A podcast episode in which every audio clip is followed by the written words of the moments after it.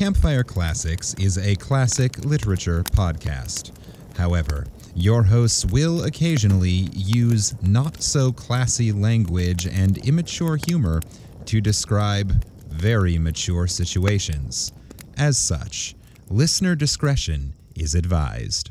Hi, I'm Ken Sandberg. And I'm Heather Michelle Waller. Welcome to Campfire Classics, where we try to read those books that look really good on your shelf. Coffee time.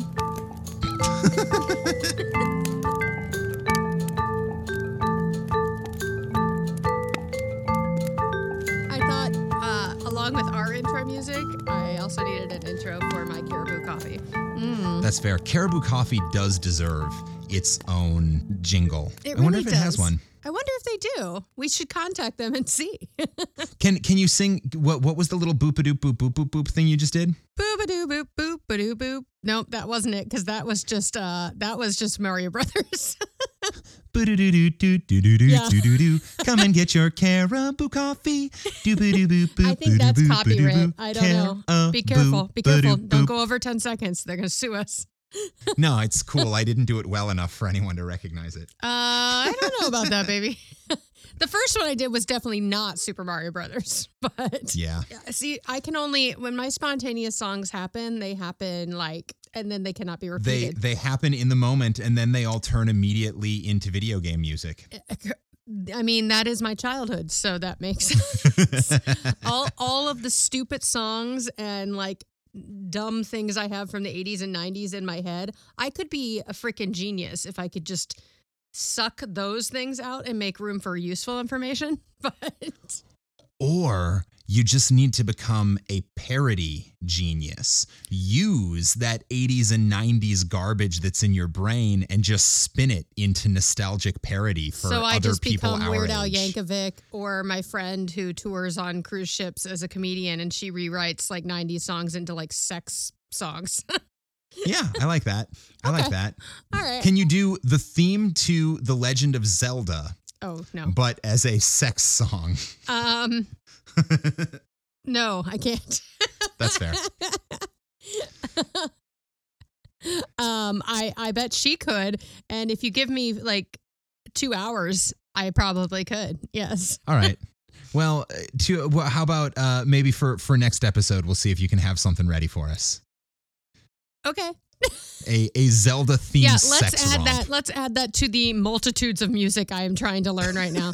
I I actually just got. Um, I hadn't checked my WhatsApp all day because that's how we communicate on the ship. And my my upcoming vocal co- captain slash show captain or whatever for Broadway Cabaret has just sent me a ton of tracks with just my track plucked out, and I'm so awesome. excited. He has That's a great. yeah, he has a app on his like computer that he was able to put the music in and then highlight like tracks and it plucks them out. So now I have at least a few um tracks that are just my tracks so I can flush out soprano 1, soprano 2 and pump in alto 1, alto 2. Start learning all your new stuff. Yeah, My brain's going to explode. I'm sure it'll be fine. Actually, when this episode comes out, I'll already be on the ship. So because Yeah, we're recording in advance. So. hey, listener. Um, hello from the past. I am assuming that this episode finds everyone healthy and well, but because we are recording so early, it is also possible that between the time we recorded and the time you are listening to this, the sun has exploded. So you're not actually listening to this. Um wow. That actually kind of goes with the theme today in a way, I guess. Like Oh, an exploding sun? uh, n- n- no, because I don't know what the story is about, but uh, it sounds like something the author might write. Oh. All right. Well, we'll get to that in a minute. I do have uh, a moment of actual, um, like real tragedy that I feel like I need to address. Real tragedy? Yeah, we're really real good at that tragedy that, I feel like I need to address. Uh, it has recently come out in the news that the Choco Taco is being discontinued. I know that's some bullshit, man. Like, I, so I woke up yesterday and like all of my feed, all of my Facebook, all of my Instagram was all about people like Choco Taco, no. and I'm like, wow, wow. I mean, yes, depressing. I was also yeah, like, it's sad. I also feel like I'm partially responsible because I don't think I've had a Choco Taco in like a decade. I used to love. I used to eat them all the time. I had a Choco Taco last week. Seriously? They sell them at the Dollar General that's like a three minute walk from this apartment. Oh, that's I had a Choco Taco last week. I was looking at grabbing a um uh, a drumstick, one of Yep. those those all in one ice cream cones, Yeah. but they had Choco Tacos right there. I was like, no, I'm going to get a Choco Taco. Yeah, I. Uh, and then, yeah, a couple of days ago, I saw the news come out that they're discontinuing it. Although some people claim that is it is a publicity stunt that they are discontinuing it to try to jack up sales. that makes sense to me. I mean, it's kind of like what, or maybe they're going to do like limited editions of it or something. Like, like, Get your limited edition Choco Taco. like, like seriously, kind of the way like McDonald's does the McRib. They're like, it's only here for this six weeks, and like Yeah. now Choco Taco can be like Choco Taco September edition or something. Yeah. I don't know. Uh, I also I, I also want to point out this this piece of news. Uh, this comes from the Guardian. Okay. Senator Chris Murphy of Connecticut announced that he was introducing legislation to invoke the Defense Production Act to mandate the continued manufacture of Choco Tacos. Um, cool.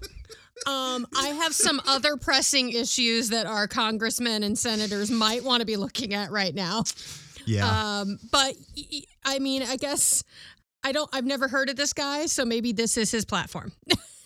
this is what he will run on forever. also, the founder of Reddit offered to buy the rights to Choco Taco from the owner in order to keep it alive. See, see, now that's what that's what the Choco Taco people are doing. They're like, if we threaten to get rid of it, someone with lots of money will buy it, and We'll, then we'll buy it from us. Yeah. not only will they not have to be in charge of a company anymore, but then they'll be rich and they can go live their life in Choco Taco Dreamland. I, like, yeah. Yay, Choco Taco. I, I have a feeling that is this is not the end of the Choco Taco. No, probably not. I mean, honestly, I'm surprised Taco Bell hasn't just bought the like bought the Choco Taco. because isn't Choco Taco one of their uh, desserts? Is it? I don't know. I, I haven't feel- been inside a Taco oh, Bell in ages. That might be Taco John's. It's one of the, like the taco like companies has Choco Tacos as like that's their dessert. like that's what you buy. So maybe maybe it's maybe it's Taco John's. But yeah, I they should. Somebody They should. should. buy them. they should. Yeah. I've been hitting Del Taco with disturbing regularity these last few weeks, and I'm sure your your uh your uh, intestines find it disturbing as well. so uh, on on that uh, on that vein, there is one other brief thing that I wanted to talk about before we get to what we really do. okay. Um, did, did you know that there is a word for the small amount of food and or beverage that you leave behind on like the dregs of a drink or like the little bit of sauce and a couple of refried beans that you leave on a plate? There is a word for that that little bit of leftovers. I, I did not know that. Please do inform me. The word is titty nope. Like titty, nope. It is spelled T I T T Y N O P E. Titty nope. I hate the English language, man. what? What? and it comes it it comes from like it comes down from in old english when the word for like a tiny little bit was a tittle Okay. and it's it's it, i guess it's like a tittle that you decided nope, Nope. i'm not gonna eat it so it's the titty nope Oh man. oh, I'm gonna have to use that when I'm out to dinner at a fancy place some point Yep. soon. Sometime on the ship, I'll just be like, when they come to take my plate, I'll be you, like, you can take "You the can plate take this is just the titty nope You can take my titty nopes. Now that is a dangerous thing to say on a ship. Because uh, there's about five percent women to ninety five percent men, and they're, they're, you're just gonna you're gonna get them excited for something. yep It's kind of like the weenus. You can Yeah. touch my weenus, but now you can take my titty nope. you can take my titty nope Good lord. Okay. I like that. I like that. Where the fuck did you hear that? Uh, I just decided I thought it would be fun to introduce a strange and unexpected new word of the day every once in a while. It I- seems appropriate for the show. So I think was it's like, fun. All right. I, I, I, looked, I looked for weird words and titty nope came All up. right, our first word of the day from Campfire Classics. Titty nope. So, hey, listener, your mission, whether you choose to accept it or not, And you should. is to use titty nope in a sentence this week and email us at 5050artsproduction at gmail.com or shoot us a message on any of the Campfire Classics social media and let us know how you used it and what the response was. Yeah, I mainly want to know the response. Yeah. Because, like, yeah, I, I, I can imagine a lot of responses. Yep. I'm definitely going to try and use it when I'm back in uh, November at like family Thanksgiving or something. Yes. hey, Grandma, can you take my titty nopes? my grandma would be like, You have plenty of titty nopes. You got them for me, Heather. That's what my, you know, my grandma, she would say that. we always joke that I got my boobs from my dad. Because my boob size is definitely from my dad's From side, of the, side of the family, family. but I got my boobs from my dad. Uh, yes. So, on that note, What do we um, actually do other than talk about weird, freaky words? I mean, that is part of what we do. That's so. pretty much what we do, actually. So, here at Campfire Classics, every week we take turns cold reading short stories that we have found out of the public domain.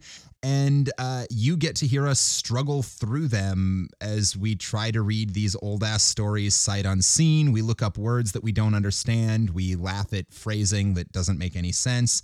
And we make penis jokes out of, well, pretty much anything. This week, Heather has chosen a story for me to read. As you heard her hint at earlier, I have no idea what it's about, and she has only a passing clue. But before we jump into reading that story, she's going to give us a few fun facts to set the tone. So uh, we were talking about an exploding sun. Uh, and this is something this author might write. So uh, our author this week is someone we have used covered before. Okay. And uh, do you have any guesses based on that clue? H.G. Wells. No, close. It's H.P. Lovecraft.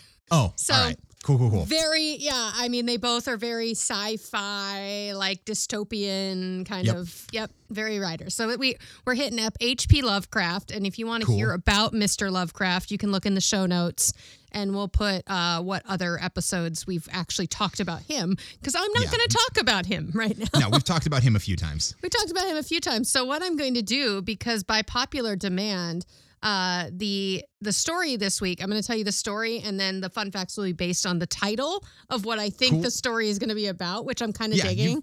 you've, you've done that a couple of times now. I kind of like it because we're we're hitting to the point where like we've done a lot of these authors, so we have to find another way without doing any research into the story. Okay. Do fun facts. So the title of the story is "The Music of Erich Zann." So it's a musical about Steve Zahn's dad. I I hope so. Um, let's hope that's what it is. But because it went over so well a few weeks ago, I have decided to do haunted musical instruments. Oh, crap. I have a guitar like 10 feet away from me. The first one is about an acoustic guitar. So uh, it's okay. Yours isn't haunted. I, I'm I'm 99% sure it's I don't not. know. I inherited it from my dead dad. There's a decent chance. Well, so okay, so here's the story. and I think this is actually sold. This is a past story. Um, and I did find the person who bought it. And like ghost hunters tried to buy this. Like all these people, like, you know. The the original price listed was six hundred and sixty six dollars. Naturally. Cause why not? So Sure. it's it's the history of the guitar that's like kind of creepy. So uh, I'm going to give you the the the lowdown of this. It's an acoustic guitar. I have a picture of it that I can put. We can put a link in the um the show notes for. Yeah, so it looks like a regular gu- acoustic guitar. The picture he has posted is under a garage door with the number 13 because you got to know your customer. Uh, Sure. so this is apparently the story of this guitar. Is the person that was selling it said he learned that the original owner was born in June of 1966. 666 666. And his mother uh, was a pagan and like Wiccan, like was basically everyone in the neighborhood like knew that this this was the house that was up to no good. And you know, in the Okay. '60s, everyone talked about everyone because there was nothing else to do. I mean, so he died tragically on Halloween in 19, Okay. 1970. This all sounds very plausible, yes? Yeah. Um, but it's a good story no matter what. He died, uh, so he was only 13 years old when he died. I was died. gonna say he died like yeah in '66 and died in the '70s. yes. So And he was the original owner. yeah, so his mom had gotten in the guitar and he like liked playing guitar. So this he was the death was never solved. The child was found, or 13 year old was found lying on his bed with the guitar draped across him, electrocuted, even though it's an acoustic guitar. No, no, no, no, no, no. Yep. So, additionally, when the corpse was discovered, which he, he had been like, it was like the next day, a 45 record of Don't Fear the Reaper was playing. Oh Jesus, come on. I can't make this up. Somebody else did. Um, so, Oh, yeah, okay. Yep. So there's no model name. There's no like like the the the um uh barcode or whatever has like been scratched off. It's like there's like it's this very mystery. Like no one knows what it is. Um, but apparently, uh, the guy that inherited this guitar, he like got it at a like a uh, a garage sale um because he grew up on this street. This is how he like inherited this guitar. Sure, he Um, looked across the street one night on Halloween in 1979 and watched lightning strike this kid's room and went, "Ha ha, your guitar is mine It's now, mine bitch." now. Well, apparently the guitar didn't go on sale till mom was out of the picture in some way, whether she sold it and left or like she passed away. Um, but he claims that there's like that the boy or somebody inherits the guitar because it'll be sitting like in his closet or like in it on its stand and it will just start you'll hear chords playing. Also once the guitar just randomly levitated and then like fell to the ground. so, if you're interested in finding that guitar, you can look up the story. Um, like you just Google haunted guitar 666 and it'll show up. um, I But- actually just haunted. I actually just Googled haunted acoustic guitar, and the first thing to come up was the Taylor Swift song "Haunted." oh, fuck. Well, that is demonic. that is indeed demonic. So, Nearly, nearly as scary as anything in this story. nearly as scary. So then my other one, I I was looking at other haunted instruments and I was like, this one's just fucking weird. So this is just like another like weird musical instrument story, but it's creepy. So this guy named so that that story's done. So this is the other story that I've pulled. I A to guy- know what happened to that kid, though. It's never been solved. Sorry, baby. Like, like, did he lick the the light switch or something? I don't know. May, I don't know. It was an acoustic guitar, so like I know it's it's a little. He decided weird. he wanted an electric, so he tried to stick the headstock into the outlet. Maybe. Either way, he uh, that guitar is haunted as shit and demonic. It's haunted, but there's also now an unsolved mystery, and that makes me like angry. well, that is now your mission in life is to solve this this this child this uh this Solve this child's murder. this 13 year old's murder. Yes. He got all worked Well, up. Well, not murder. It's Don't really a murder. It's a stuck his dick in a toaster or something. Why does he have a toaster in his room? And why is he holding his did he guitar while he's playing with his dick? Why did he get electrocuted playing an acoustic guitar? I because don't know. the demon possesses that guitar. I think there's a demon in the guitar. I think that's what they're implying, at least. It's a lightning demon. Lightning demon. Da da da da da da da da. Lightning demon. This is proof that rock and roll is of the devil. Exactly. Well, that's yeah. He should Um, have just been sticking to like Johnny Cash and Kris Kristofferson. So and- just so you know, this this guitar was listed in Ohio, and the the article I was reading that got it uh, was like, well, apparently uh, the the demon l- missed the memo that you have to go down to Georgia. I went boo. Oh. okay, so this other story is just interesting. and a little dark. So this guy named Prince Midnight, that is his name, Prince Midnight. Again, I can't make this shit up. Prince Midnight, the producer for Blue Oyster Cult. right. He constructed. Just trying to connect the stories. he constructed and you might be uh, if I if I pronounce this right, a Phil, Philip Skellicaster.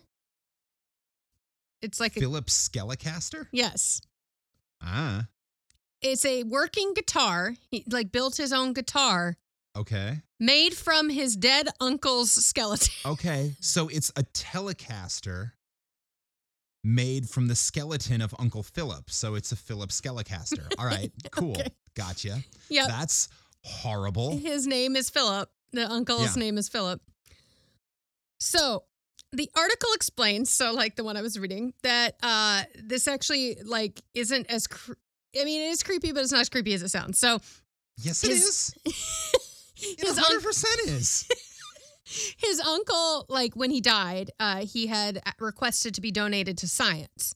And that's what he, they did. He they donated his body to the like local university and or medical center or whatever. Sure. I'm guessing he meant for medical research, not for scientific engineering of a fucked up guitar. No, no, no, no. It- no, it's it's way more low budget than that. So, uh, so he was donated to uh, this uh, this medical education center.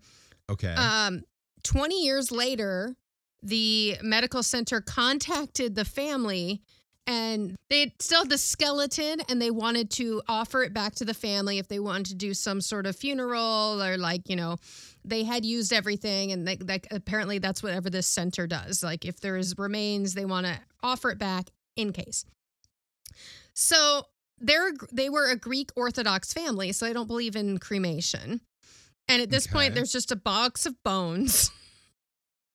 So the the the like uh uh the nephew did not know what to do with it and so he decided his his uh, uncle loved music and he was a uh, musician himself and he decided the best way to pay tribute to his uncle philip was to make a fucking guitar out of his bones so there is a picture um, i think the best part of this is he went into so his uncle got him into heavy metal and stuff so there is like this is a, in a way he thinks this is a great tribute um he went into a guitar like into a shop and was like hey guys can you help me out and they're like No. fuck off man this is a guitar center, you fucking weirdo. Try Sam Ash. so he went home and he like spent time and figured it out and he says it plays perfectly. It sounds awesome. Um he shared a video of himself to prove this uh playing dark throne the song dark throne on his uncle's bones. I also have a picture of that that we can absolutely uh include in the show notes. It is fucking weird Hey, dear listener, I would like to remind you that right at the beginning of this story, we got the note that it's okay. It's not as creepy as it sounds. Well, it, in a way, it's like he's trying to like pay tribute to his uncle who got him into like heavy metal and like Sure. what else are you gonna lovely. do with a bunch of So- bones? So Uncle Philip dies, and for 20 years, the local medical school runs experiments on his body. And then they're like, "Well, we've we've fucked this guy up as much as we possibly can. Here you go. Take his bones." you want to see it? And then he turns it into a guitar. That is so much worse than I thought it was going to be. pelvis bone is involved. That is so much worse than I thought it was going to be. Wait, there's a video though. I want to play it. I haven't listened yet.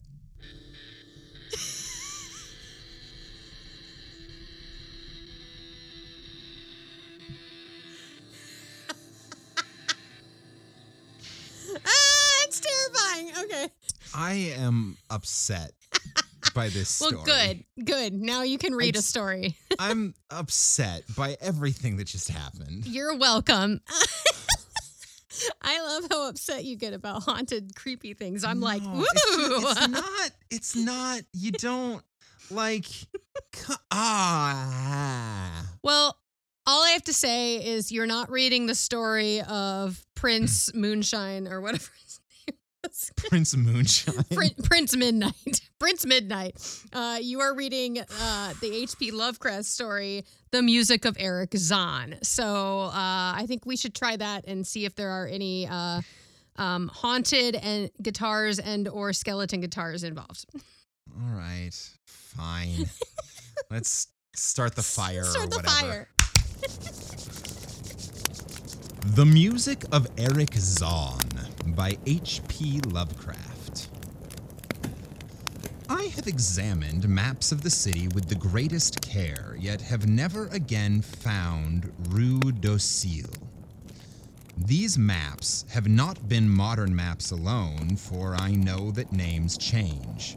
I have, on the contrary, delved deeply into all the antiquities of the place and have personally explored every region of whatever name which could possibly answer to the street I knew as the Rue d'Auseil. Okay, this is weird because today I was driving through Iowa City. I was running errands, and there used to be a town, or there used to be a street entitled BJ'sville.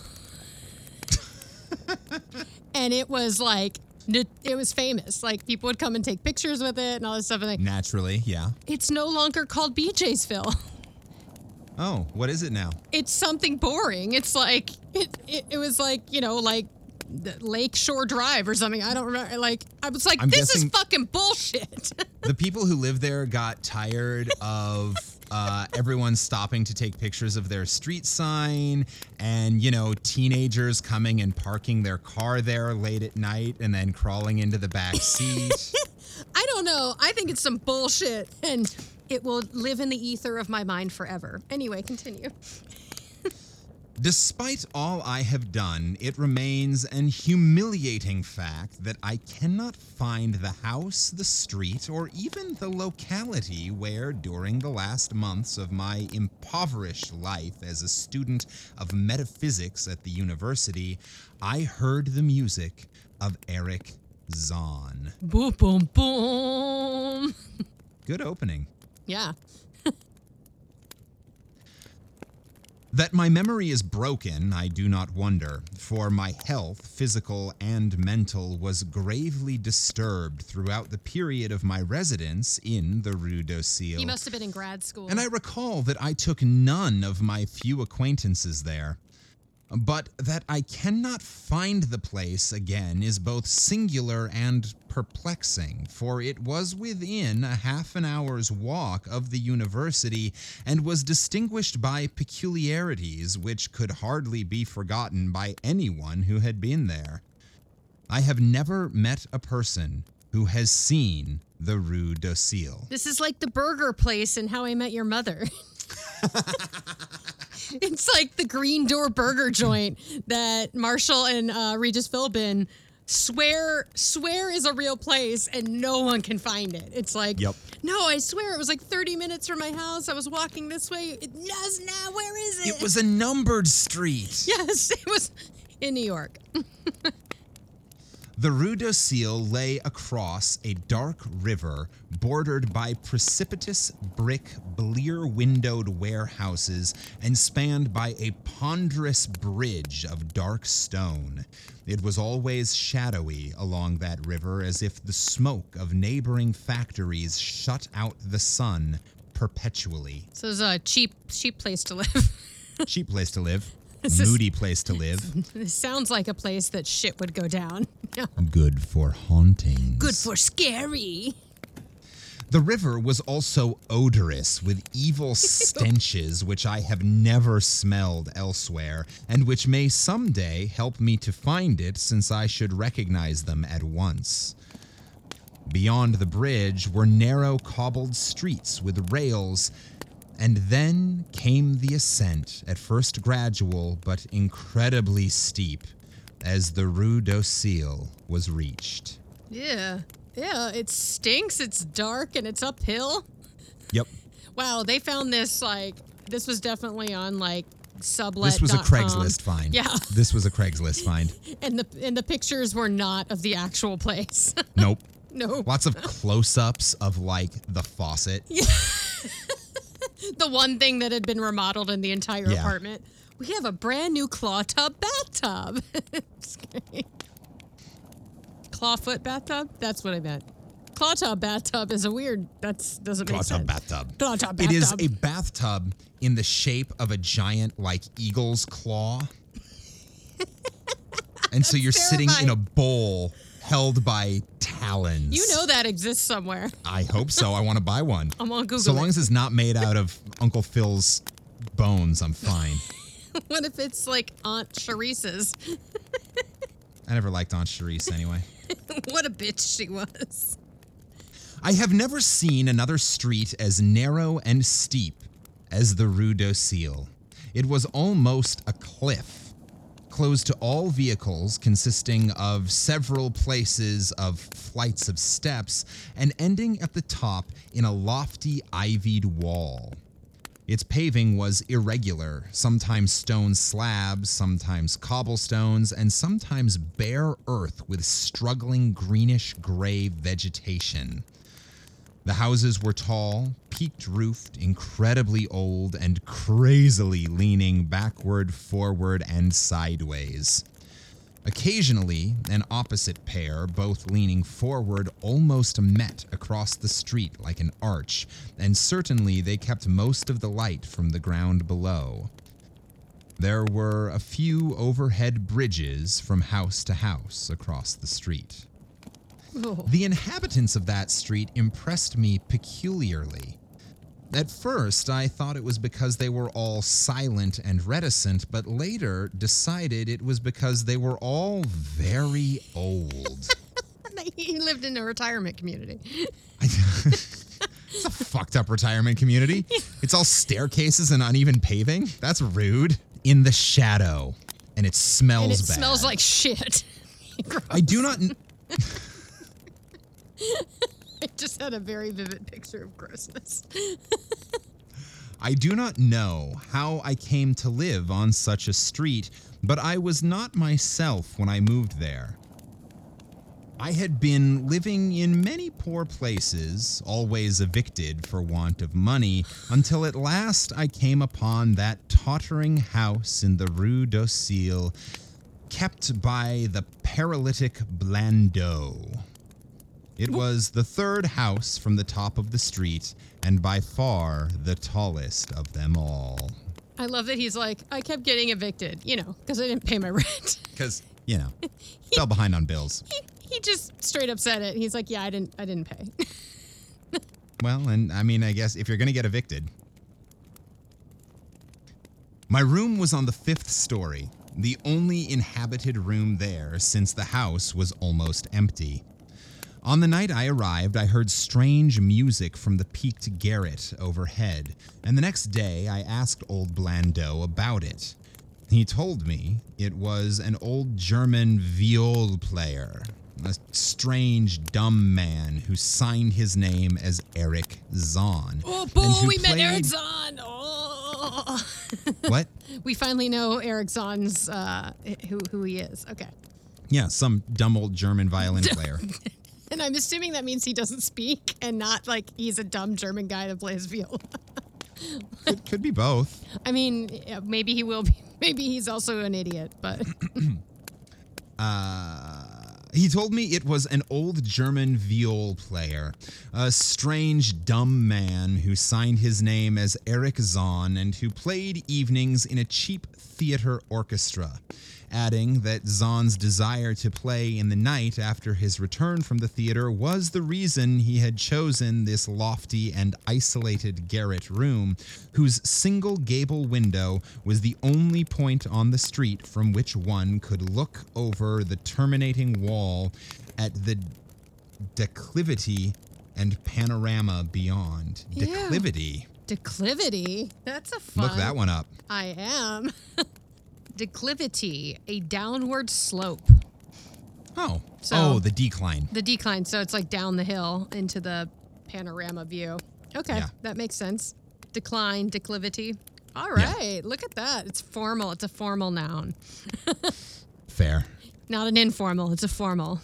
So uh, that was the reason he picked that room, whose single gable window was the only point on the street from which one could look over the terminating wall at the declivity and panorama beyond. I mean, that is really creepy. Like, there's just a guy standing in a window at the top of this hill in this house that's falling the fuck over. It smells like shit, and he's playing like at two in the morning viola music. like, like, ew, ew. it is less upsetting than that fucking ribcage guitar.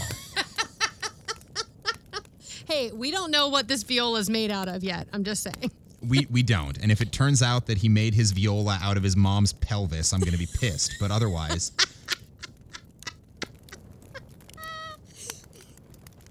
Thereafter, I heard Zann every night, and although he kept me awake, I was haunted by the weirdness of his music.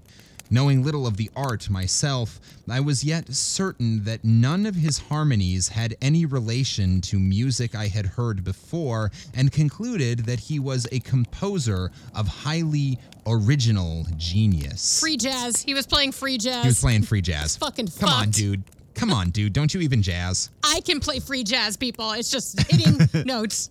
I hate it. You can't convince me otherwise. it's not music. The longer I listened, the more I was fascinated until after a week I resolved to make the old man's acquaintance. One night, as he was returning from his work, I intercepted Zann in the hallway and told him that I would like to know him and be with him when he played. He was a small, lean, bent person with shabby clothes, blue eyes, grotesque satyr like face, and nearly bald head. And at my first words seemed both angered and frightened.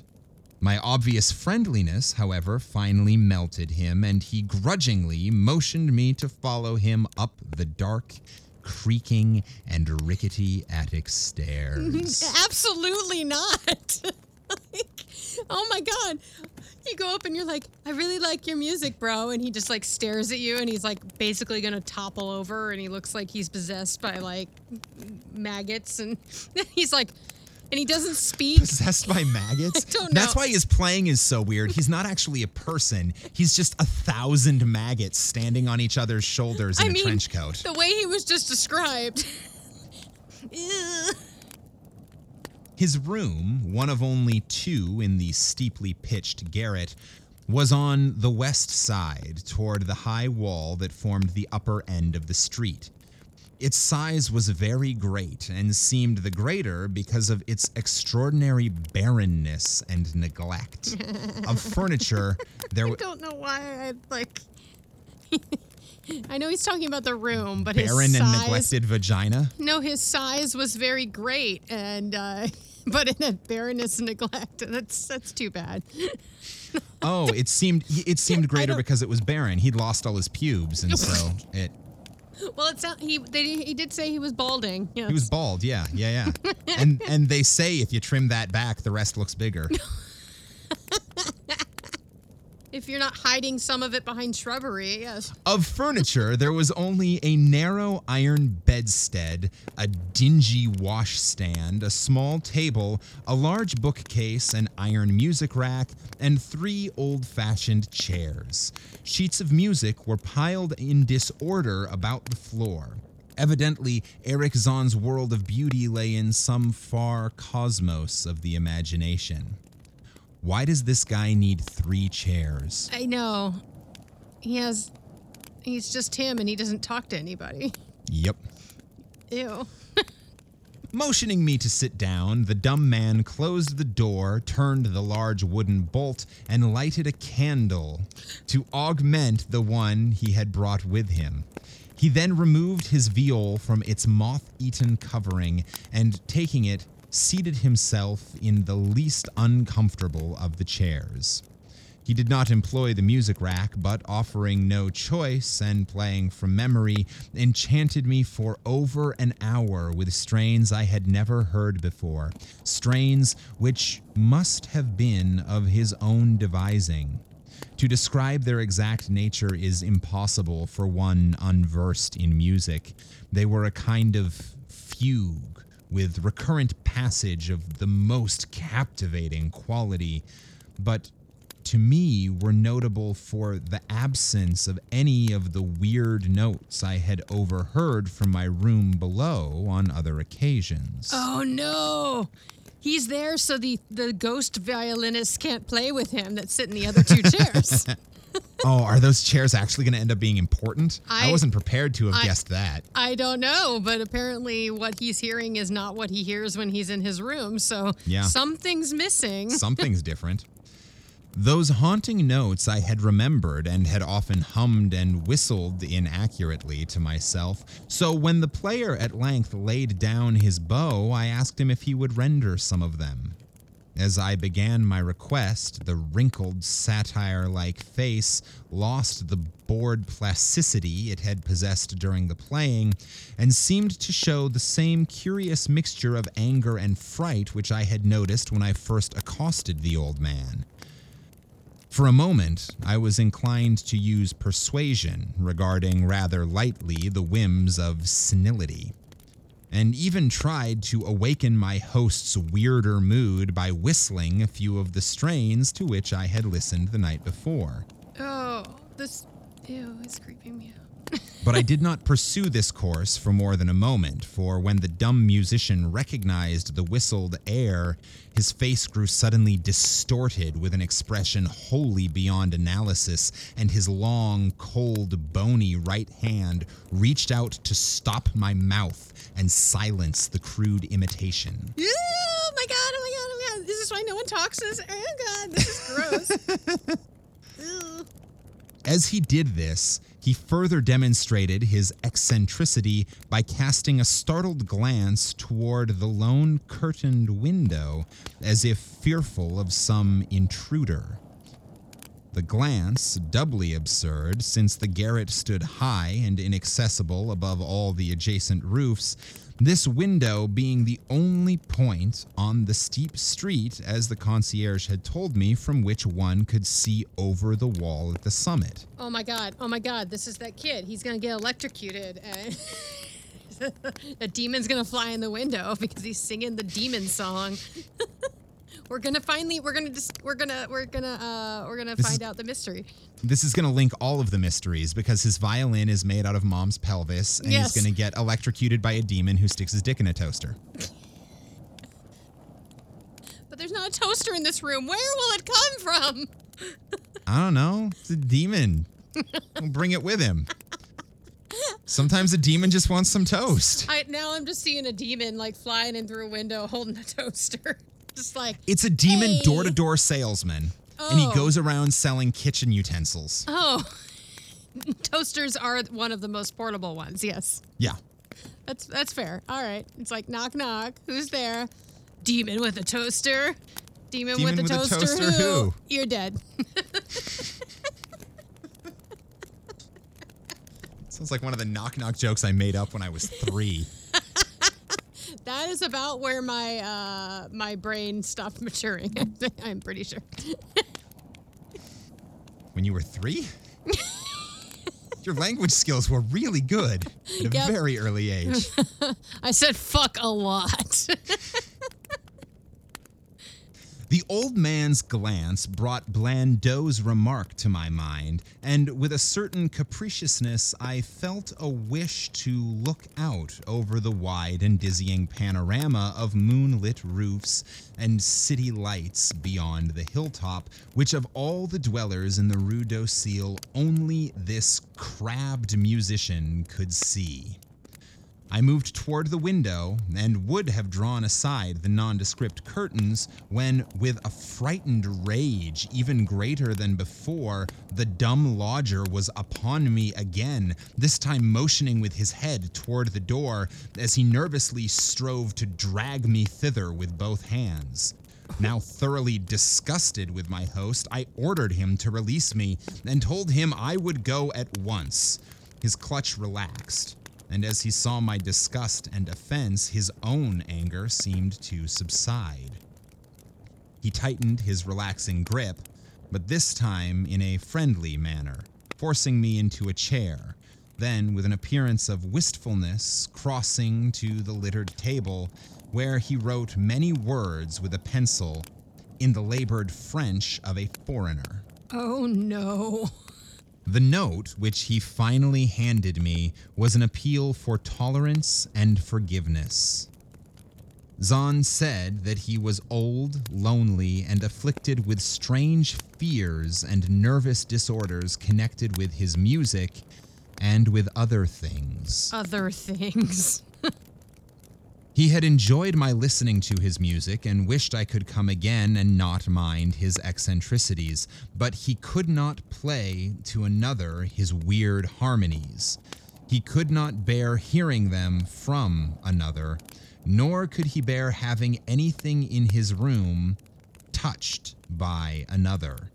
He had not known until our hallway conversation that I could overhear his playing in my room, and now asked me if I would arrange with Blandot to take a lower room where I could not hear him in the night. He would defray the difference in rent. Oh my god, like serious performance anxiety. like like wow. As I sat deciphering the ex- execrable Ooh. Is an adjective extremely bad or unpleasant. The well that makes sense yes, the uh, the example given is acceptable cheap wine. As I sat deciphering the execrable French, I felt more lenient toward the old man. So, when I had finished reading, I shook my host by the hand and departed as a friend. The next day, Blandot gave me a more expensive room on the third floor. There was no one on the fourth floor. It was not long before I found that Zann's eagerness for my company was not as great as it had seemed while he was persuading me to move down from the fifth story. you think he just wanted to get you the fuck out of his apartment and he wanted you to not be near him. So yeah. He did not ask me to call on him, and when I did call, he appeared uneasy and played listlessly. This was always at night. In the day, he slept and would admit no one. He's a vampire. He's a vampire. My liking for him did not grow, though the attic room and the weird music seemed to hold an odd fascination for me. I had a curious desire to look out of that window over the wall and down the unseen slope. What I did succeed in doing was to overhear the nocturnal playing of the dumb old man. At first, I would tiptoe up to my old fifth floor. Then I grew bold enough to climb the last creaking case to the peaked garret. There, in the narrow hall outside the bolted door with the covered keyhole, I often heard sounds which filled me with an indefinable dread the dread of vague wonder and brooding mystery. It was not that the sounds were hideous, for they were not, but that they held vibrations suggesting nothing on this globe of Earth, and that at certain intervals they assumed a symphonic quality which I could hardly conceive as produced by one player. There are definitely more people in there in those chairs.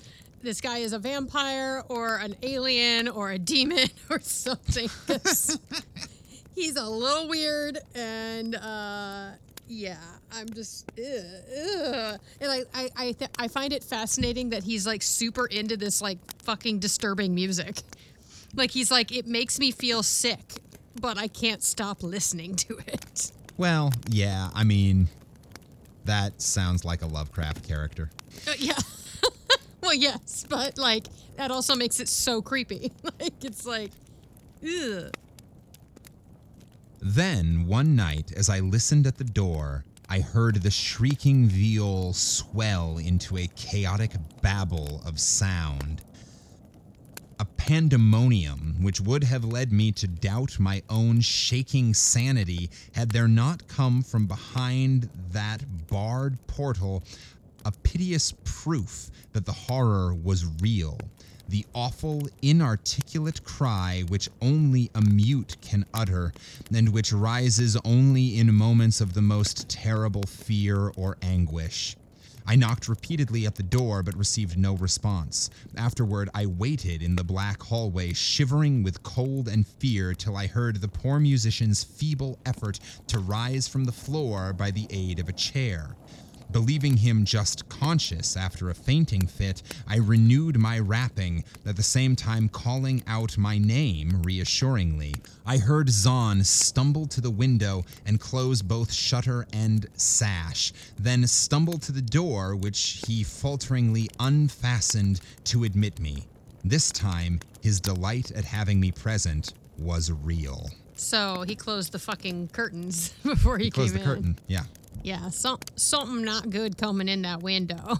it's he did he did a reverse night before Christmas. Because Oh, in yeah. the night before Threw Christmas, open- he threw open the curtain. tore open the shutter and threw up Threw the open sash. the sash. Yeah, he did the opposite. And here he did the opposite. Yeah, so it's Santa Claus. It's Santa. Santa Claus. no, I think Santa it's Kramp- I think it's Krampus because we're in. This is a German like dude. It's the three of them. That's why there are three chairs. He's performing a trio between him, Krampus, and Santa Claus, and their threesome just got a little rough. It got really intense. Yep. Shaking pathetically, the old man forced me into a chair. Wow, he's still feeling a little rambunctious. yeah, I bet. The old man forced me into a chair whilst he sank into another, beside which his viol and bow lay carelessly on the floor. He sat for some time inactive, nodding oddly, but having a paradoxical suggestion of intense and frightened listening. Subsequently, he seemed to be satisfied and, crossing to a chair by the table, wrote a brief note, handed it to me, and returning to the table, where he began to write rapidly and incessantly. The note implored me, in the name of mercy, to wait where I was while he prepared a full account in German of all the marvels and terrors which beset him. I waited, and the dumb man's pencil flew. It was perhaps an hour later, while I still waited and while the old musician's feverishly written sheets still continued to pile up, that I saw Zann start as from a hint of a horrible shock. Unmistakably, he was looking at the curtained window and listening shudderingly. Then I half fancied I heard a sound myself, though it was not a horrible sound, but rather an exquisitely low and infinitely distant musical note, suggesting a player in one of the neighboring houses or in some abode beyond the lofty wall over which I had never been able to look. Upon Zann, the effect was terrible, for dropping his pencil, suddenly he rose, seized his viol, and commenced to rend the night with the wildest playing I had ever heard from his bow, save when listening at the barred door. Oh my god. It What would be useless to describe the playing of Erich Zann on that dreadful night. It was more horrible than anything I had ever overheard because I could now see the expression of his face and could realize that this time the motive was stark fear. He was trying to make a noise, to ward something off or drown something out. What, I could not imagine, awesome though I felt it must be. The playing grew fantastic, delirious, and hysterical, yet kept to the last the qualities of supreme genius which I know this strange old man possessed. I recognized the air. It was a wild Hungarian dance popular in the theaters. Louder and louder, wilder and wilder mounted the shrieking and whining of that desperate viol. The player was dripping with an uncanny perspiration and twisted like a monkey, always looking frantically at the curtained window. In his frenzied strains, I could almost see shadowy satyrs and bacchanals dancing and whirling insanely through seething abysses of clouds and smoke and lightning, and then I thought I heard a shriller, steadier note that was not from the viol. A calm, deliberate, purposeful, mocking note from far away in the west. At this juncture, the shutter began to rattle in the howling night wind which had sprung up outside as if in answer to the mad playing within. Zann's screaming viol now outdid itself, emitting sound I had never thought a viol could emit. The shutter rattled more loudly, unfastened, and commenced slamming against the window. Then the glass broke shiveringly under the persistent impacts, and the chill wind rushed in, making the candles sputter and rustle the sheets of paper on the table where Zann had begun to write out his horrible secret. Oh no, no, it's gonna blow it away. We never know. I looked at Zann and saw that he was past conscious observation. His blue eyes were bulging, glassy, and sightless, and the frantic playing had become a blind, mechanical, unrecognizable orgy that no pen could even suggest. yeah, you can't write this shit down. nope. It's a unrecognizable orgy. With Santa and Krampus. Santa and Krampus. We were right. A sudden gust, stronger than the others, caught up the manuscript and bore it toward the window. I followed the flying sheets in desperation, but they were gone before I reached the demolished panes.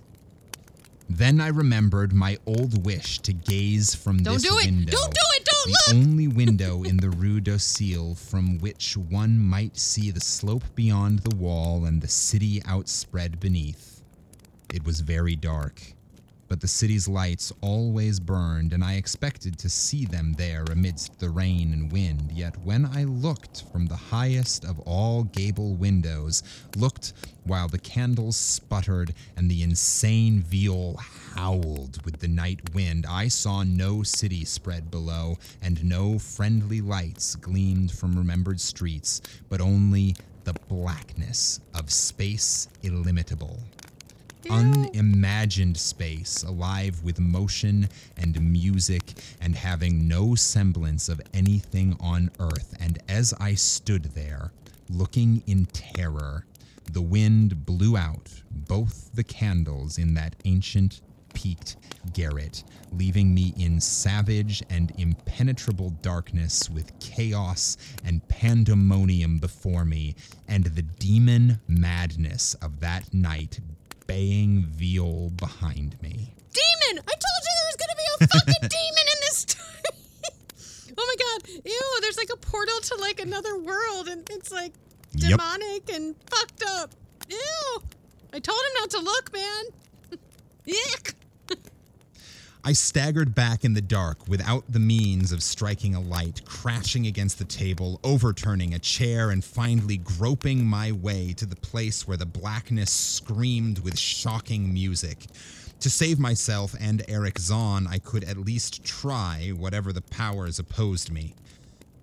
Once, I thought some chill thing brushed me, and I screamed. But my scream could not be heard above the hideous viol. Suddenly, out of the blackness, the madly sawing bow struck me, and I knew I was close to the player. I felt ahead, touched the back of Zann's chair, and then found and shook his shoulder. Oh, He did not respond, and still the viol shrieked on without slackening. I moved my hand to his head, whose mechanical nodding I was able to stop, and shouted in his ear that we must both flee from the unknown things of the night, but he neither answered me nor abated the frenzy of his unutterable music, while all through the garret strange currents of wind seemed to dance in the darkness and babble. When my hand touched his ear, I shuddered, though I knew not why. Knew not why, till I felt of the still face, the ice cold, stiffened, unbreathing face whose glassy eyes bulged uselessly into the void. And ah. then, by some miracle, finding the door and the large wooden bolt, I plunged wildly away from the glassy eyed thing in the dark and from the ghoulish howling of that accursed viol whose fury increased even as I plunged leaping, floating, flying down those endless stairs through the dark house, racing mindlessly out into the narrow, steep, and ancient street of steps and tottering houses, clattering down steps and over cobbles to the lower streets and the putrid canyon walled river panting across the great dark bridge to the broader, healthier streets and boulevards we know. All these are terrible impressions that linger with me, and I recall that there was no wind, and that the moon was out, and that all the lights of the city twinkled. Despite my most careful searches and investigations, I have never since been able to find the Rue d'Auseil. But I am not wholly sorry, either for this or for the loss in undreamable abysses of the closely written sheets which alone could have explained the music of Erich Zann. The end. That was creepy as fuck. That was a good one. Oh, I'm like, I have like goosebumps. I didn't like it. I didn't like it at all. Ew. See, I think we did solve the mystery of that of that haunted guitar. I think he- out his window. Out his window, yeah. he would play was- creepy music, and then was- uh, yep. he- the the the demon portal opened, and he bulged out and like fell to his death, Holt still clutching his guitar. yeah. Yeah, if they'd come in like 10 minutes earlier, he probably would have been dead still playing his guitar. Yeah, still playing, and he would have written it all out on paper, but that all went away because the wind was blowing. It all blew out the window, yeah. Oh my god, that was fucking great. That was a good one. That was a good had- one. It just uh it reminded me of something, but I can't like place it. There's like uh like you don't listen to the music, don't listen to the music.